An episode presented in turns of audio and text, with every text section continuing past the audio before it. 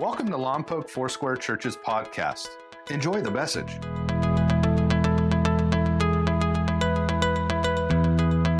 Hey, we're in the book of James, and I love I love being in a book like this because you could skip passages that are tough, or you could drill down and unpack them. And so we're going to do that today.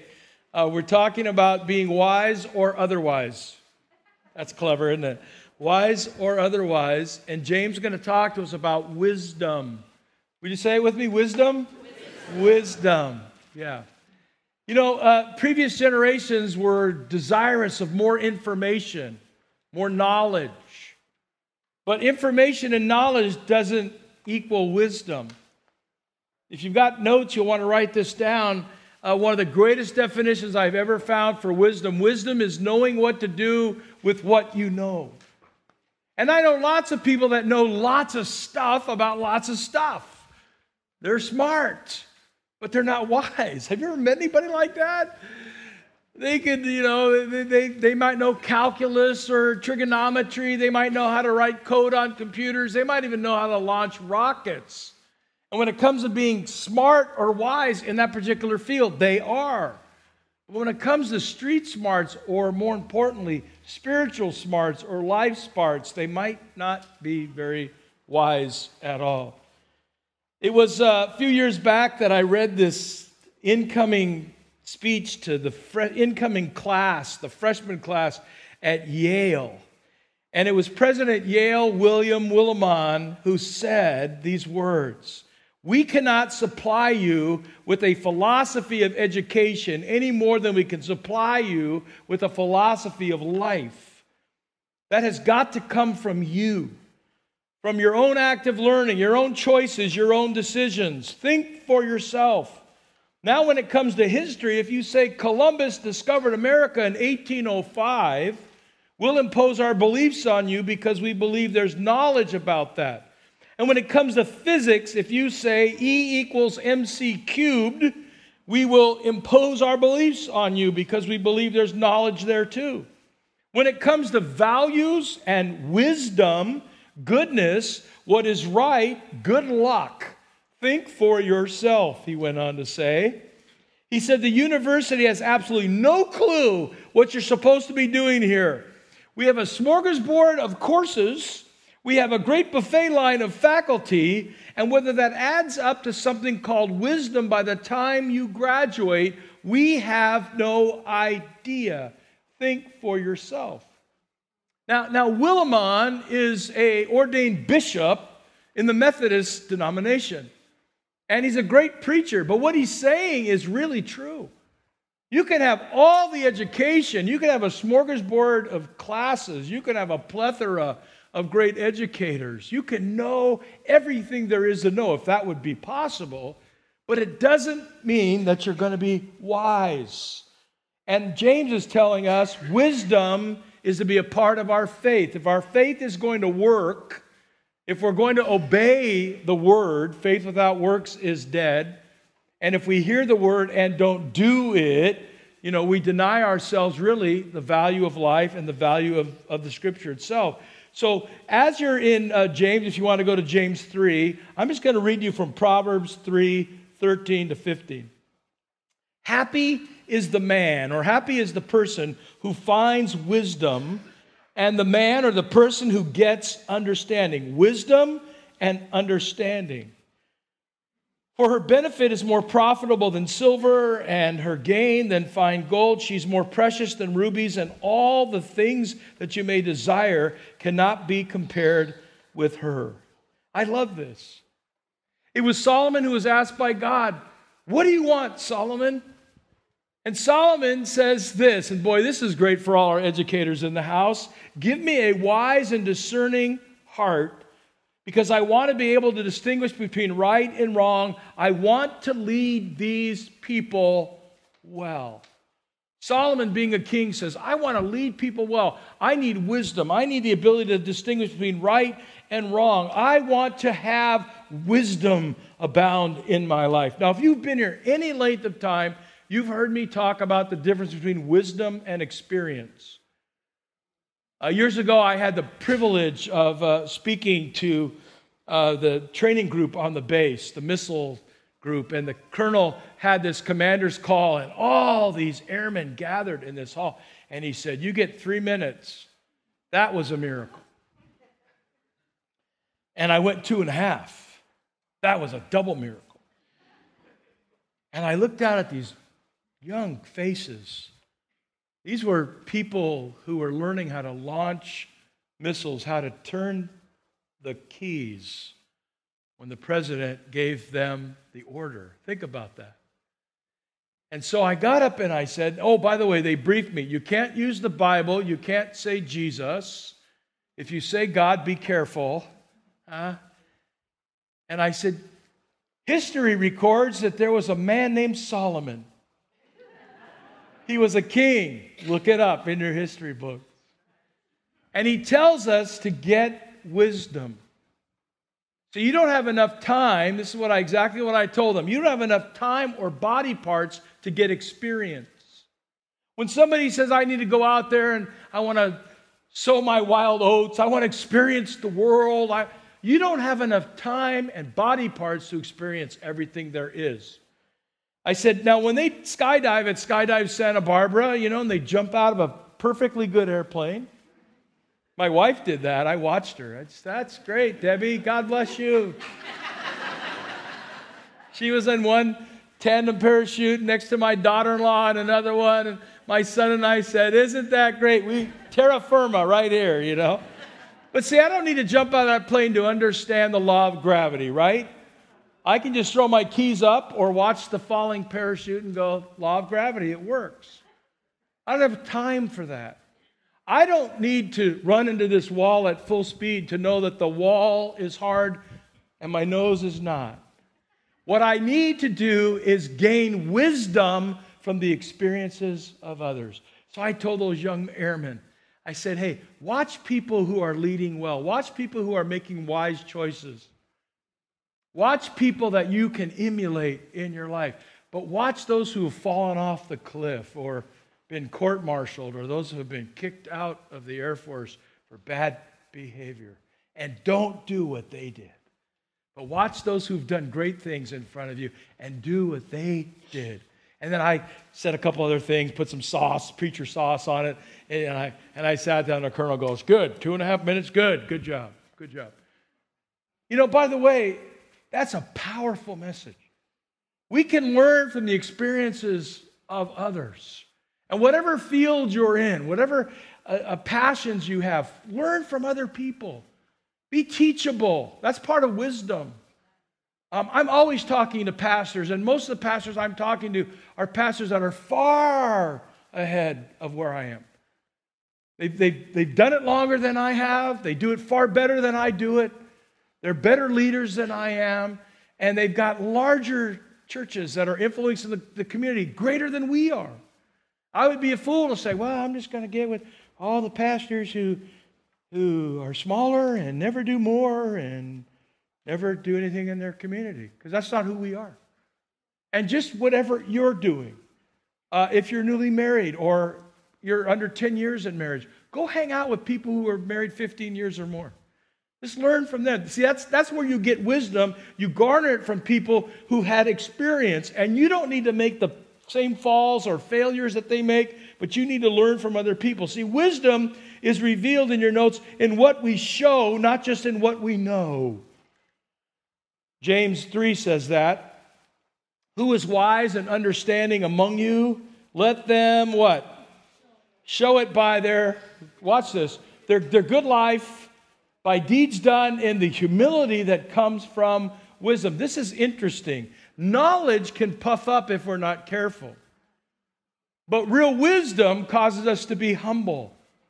And some of the wisest people I know are people that are very humble. And I think this question that James asks us is important if we want faith to work in our lives. Who is wise and understanding among you? Now, I don't think any of us who believe we're wise would raise our hands and say, we're wise, come over here, you know. Have a booth out front, all the wise people, come meet us, meet the wise guys, you know. And sometimes wise guys are wise guys, aren't they? Come on. But do you know who's wise among you? Do you know where you would go if you need some wisdom from somebody? Who you would trust? I think one of the criteria would be how they live their, their lives, a good life, by deeds done in humility that come from, from wisdom. So the first thing I just want you to see is we're going to unpack this a little bit. Wisdom is demonstrated. It's demonstrated.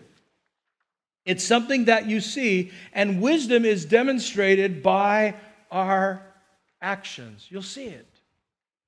Now, we probably all know people that live a little bit on the unwise side, right? They make the same mistakes over and over again. They're always falling into financial ruin, or maybe relational ruin, or maybe educational ruin. They, they start, uh, you know, school and they don't finish it. I, I had the privilege yesterday walking around at the at the car show for a minute, and Uh, we were there serving. I just walked away for a minute, and uh, some of the girls from Lompoc High were there, the, the softball team, and they were selling fifty-fifty tickets, and they were selling sodas. So now I'm talking to two of the girls. I know both of these two girls, and having a conversation. Now two of their friends show up, and then another one shows up. You know, I got five young gals there, sophomore, uh, two juniors, two seniors, and I'm just going, man, this is kind of cool. I got a captive audience. An old guy gets to talk to these young up-and-coming people. And I said, so what are you going to do for college? And one girl says, I don't have a clue. I go, you know, Hancock's free the first year. And another girl goes, oh, no way. No way. I'm going to a four-year, man. I said, are you going to get a scholarship? No, my parents are going to pay. I said, wow, that's great. Hancock's free your first year, I said. They're talking about maybe having it free your second year. Wow. She goes, well, well, well, why would I want to do that? I said, well, if it's free your first year, you could tell your parents to pay for three years and take the year they would have spent on the first year and put it on the end, so when you graduate, you'll have a little money under you. Oh, now she was listening. See, my wisdom was coming, my financial wisdom. And this one senior, you know what she said? Oh, I have three friends of mine. They went away to four-year, and um, they're back. They couldn't handle it. One of them got in trouble. I said, really? Tell me about it. And so she told, I mean, that's all I said to tell her about it. She told me everything. I, you know, T M I, man, I had more information than I wanted. And I said, what, what, wow, what, what, what, what, what happened? And then guess what I said to them? You'll, you'll, you'll chuckle at this. I said, hey, you can become wise. Learn from the experience of that story. Because when you leave, you leave Lompoc, you leave your parents, your guardians, moorings, and guardrails in your life, you're on your own. Woo! one thirty in the morning, your parents don't know if you're out or not. Yet, one thirty in the morning, they know if you're in bed or not, right? Most good parents and guardians do. Am I, am I right? I hope I'm right. Yeah. When my son was living at home, I knew exactly when he was gone and exactly when he came in. Brian, it's eleven o'clock. What are you doing? I, uh, I told you I'd be home before midnight. I know it's eleven. You're home an hour early, but, you know. I ch- and whenever he walked in, I just I knew when he was there. Do you guys know when your kids are coming in?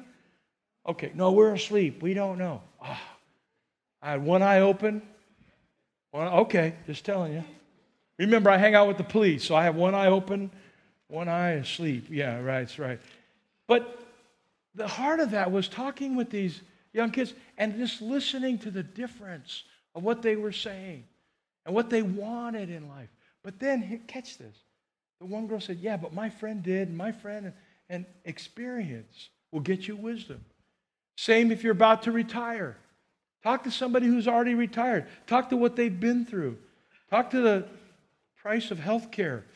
Okay, moving on. See, there are two kinds, there are two kinds of wisdom. There's worldly wisdom, and there's godly wisdom. James three fourteen again says, if you harbor bitter envy and selfish ambition in your hearts, do not boast about it and deny the truth. And here's the problem. There are people who know, they have knowledge, they, they know stuff, but they deny the, the, the truth. And what is what is denying the truth? Well, number two, it says denying worldly Uh, deny worldly wisdom. That's our call, to deny it. Understand that James is not talking about people, catch this, He's not talking about people who don't have God and yet they know how to launch rockets. They don't have God and, and, and they, they are able to accomplish lots of things. He's talking about people who can accomplish lots of things, but the one thing they do, and here's where they become unwise, they deny truth. And what is truth? They deny the truth that God is God, and there is one God. At the ultimate end of wisdom is God himself. He is the all-wise, immortal, invincible. And see, worldly wisdom is motivated by selfishness. He says in verse fourteen again, if you harbor bitter envy and selfish ambition in your hearts, do not boast about it or deny the truth. And whenever we make ourselves to be greater than we are, or whenever anybody says, I don't need God, they've just become unwise. Let me summarize it. Whenever time anybody says, I don't need God, they've just moved from the wise category to the unwise category. Or if they're wise in the world's eyes and they're bitter and they have envy, um, like John MacArthur says, a professed Christian who is proud, boasting, self-centered, loveless, and arrogant is a fraud. I didn't write that. He did. So if you don't like it, call John MacArthur, okay? But then we go to Philippians two, real quick. Verse three and seven. Paul the Apostle talks to us about, I think, this heart of wisdom. He looks at Jesus Christ, and he said, this is amazing. Jesus leaves heaven. He's lower than the angel. He comes in human form, and he says, don't let, uh, do nothing from selfish ambition or conceit, but in humility count others more, what? Significant than yourselves. Let each of you look not only to his own interests, but also the interests of others. Have this mind among yourselves, which is yours in Christ Jesus, who though he was in the form of God, did not count equality with God a thing to be grasped, but he what? He emptied himself by taking on the form of a servant, being born in the likeness of men.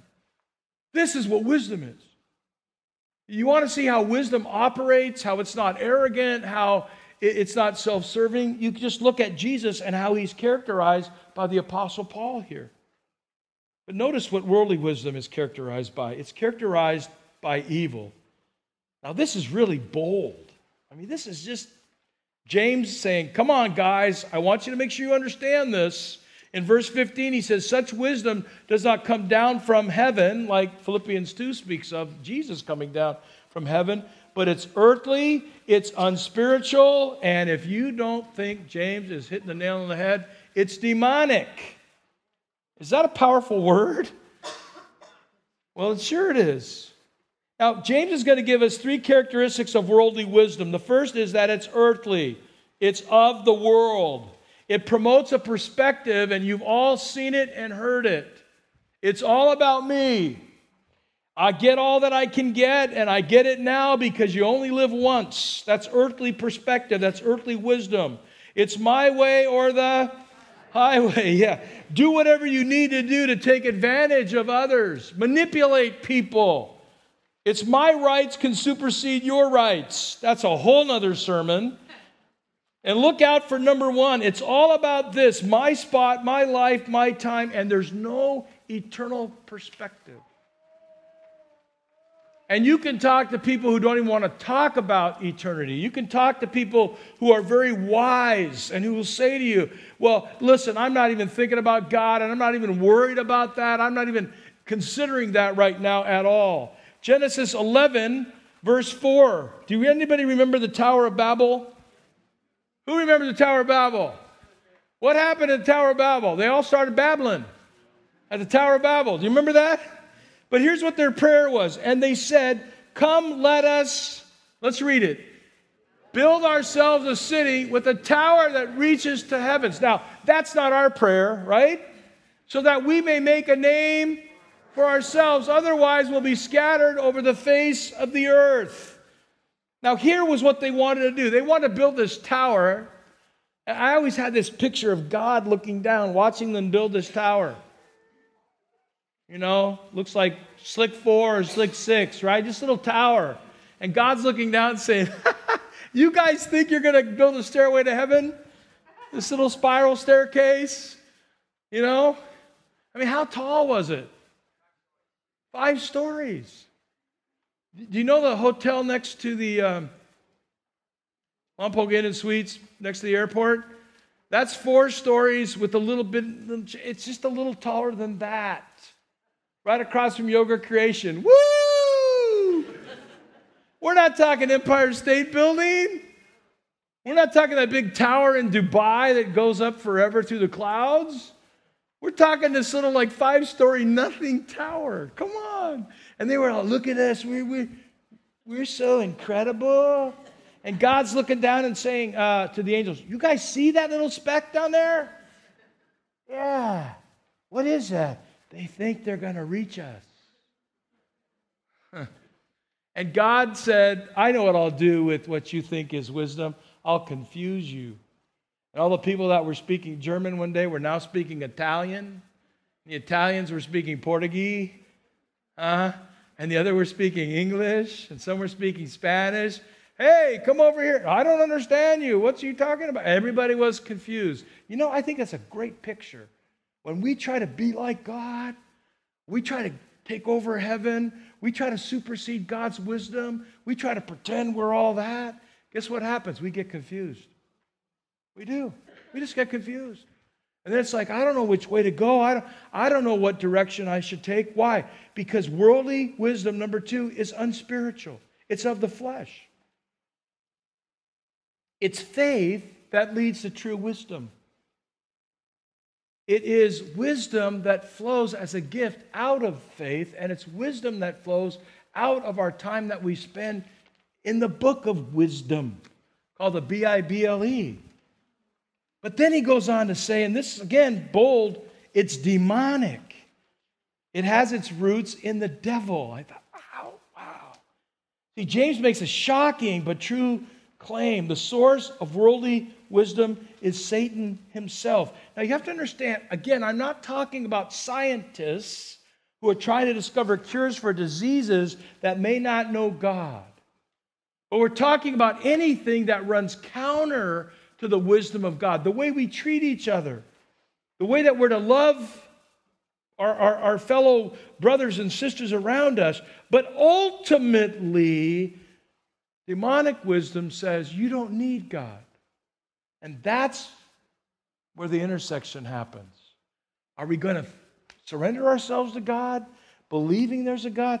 Or are like Jesus in John eight speaks about this demonic one. He says, you belong to your father. He's telling people that you belong to the devil. I mean, that's pretty powerful. And you want to carry out your father's desires. He was a murderer from the beginning, not holding to the truth, for there is no truth in him. And when he lies, he speaks his native tongue or his native language. For he's a liar. That's all he knows to do.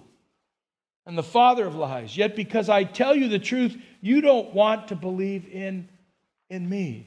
We saw it last week when we talked about the power of the tongue, how the serpent comes into the garden and, and speaks to the woman and deceives her, and how Adam believed her, and how just by that word of the liar himself. See, that, that serpent is a picture of, of demonic force who comes in and says, hey, don't believe in God. You don't need God. And by the way, can I just tell you this?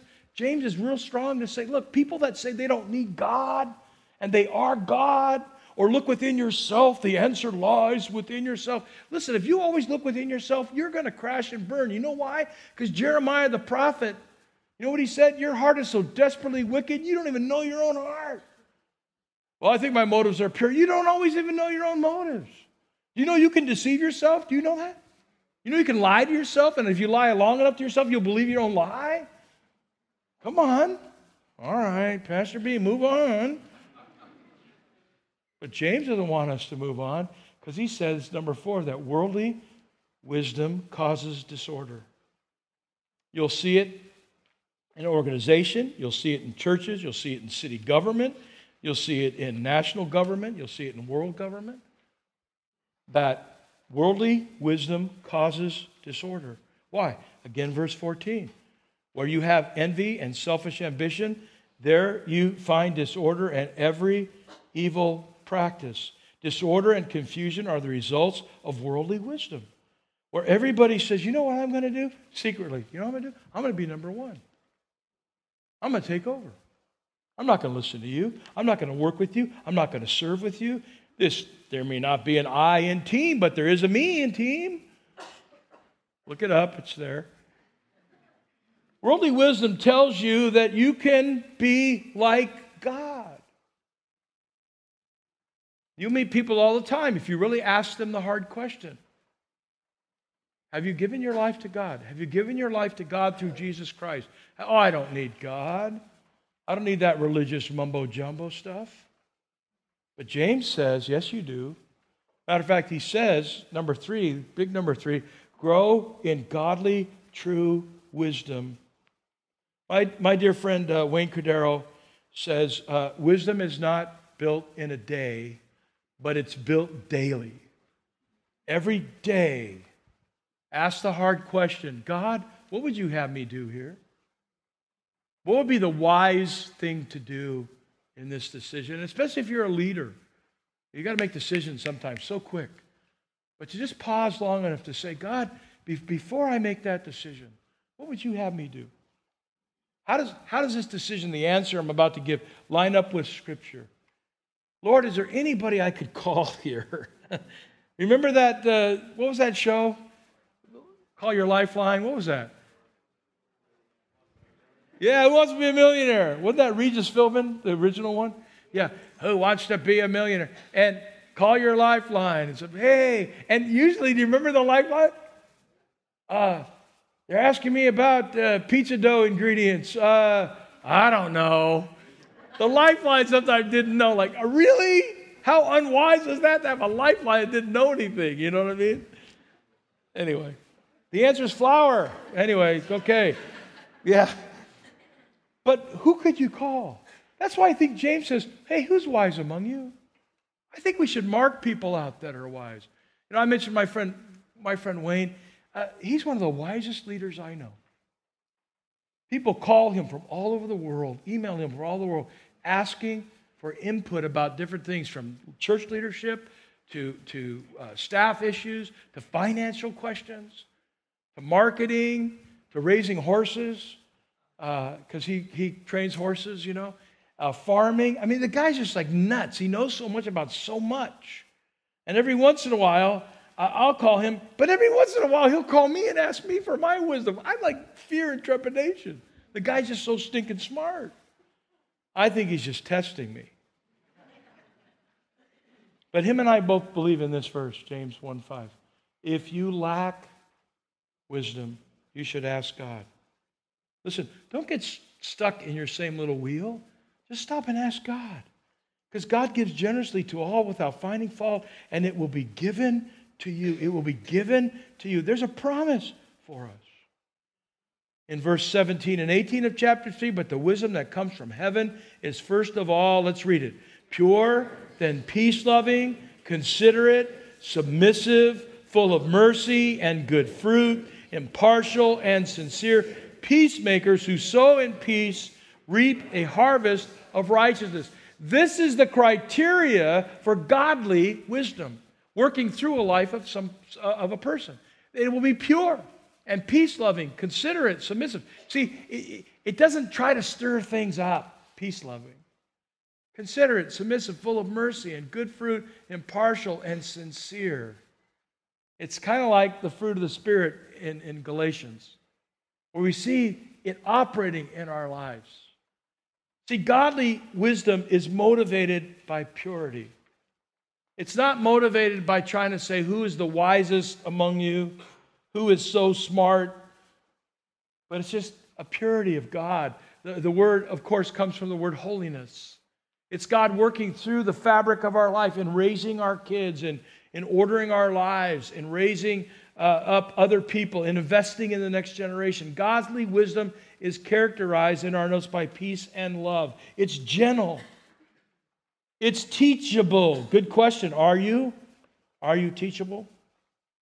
If you ever get to the place where you say, got it down, know what I need to know, got it, got it, got it, got it down, uh, you'll become stale and stagnant and stuck real soon. You've got to say, Lord, teach me. I want to keep learning. And then I want to have a life that's full of, of wisdom, so it's full of mercy and good fruits, unwavering, without pretense, impartial and sincere, without hypocrisy, a heart that's set fully on following God. See, where worldly wisdom causes disorder, godly wisdom brings peace. And isn't it interesting? He says you'll be peacemakers, not peacekeepers. You know what a peacekeeper is? It's where maybe you're on your way, and, and if you're married, you understand this, or maybe you've got some friends, and you're on your way to, to meet some people, and somebody hits you in the leg and says, hey, what? Be a peacekeeper. What do you mean? Don't bring up, you fill in the blank. Don't bring up religion, politics. Don't, don't talk to Uncle Harry about his toupee. Be a peacekeeper. See? There's a difference between being a peacekeeper and a peacemaker. See, peacemakers don't avoid the conflict. Peacemakers don't avoid the elephant in the room. They're willing to talk about it with grace and love and truth and mercy and, let me add another word, and wisdom. Jesus said in Matthew five nine, blessed are the peacekeepers. No. Blessed are the, come on, peacemakers, for they will be called the sons of God, peacemakers. Huh. Think about someone that you have issues with. Think about someone that you struggle with. And notice what James three eighteen says, those who are peacemakers will plant seeds of peace. And here's our return. We reap a harvest of goodness. You want good stuff to come around you? Just go after making peace. People that are wise are people that will make peace. See, when you plant a seed, you always get back more than you start with. If you plant an apple seed, you'll get a whole tree. And if you do it just right, you'll get a whole orchard. Not just a couple apples, you get a whole orchard. It's the law of sowing and reaping. If you plant a seed of conflict, let me tell you, you'll end up with a lot more trouble than you bargained for. But the Bible says if you plant seeds of peace, you'll reap a harvest of peace, and kindness and goodness will be your return. So, let's pursue wisdom. We don't have enough time or body parts for experience. Let's learn from other people. There are some great stories in this book, the B I B L E, where we can learn from the wisdom of others. We can see people who crash and burn. We can see people who, oh, I'm going to be like God. Oh, we're going to raise a tower and, and, and get to God. We can read stories of people who followed hard after God in overwhelming odds, in the middle of overwhelming fatigue. We can learn from their experiences, which cause wisdom to happen in our hearts. We hope you enjoyed today's message. Please visit us at my l f c dot com for more information about our church. Thank you so much for listening.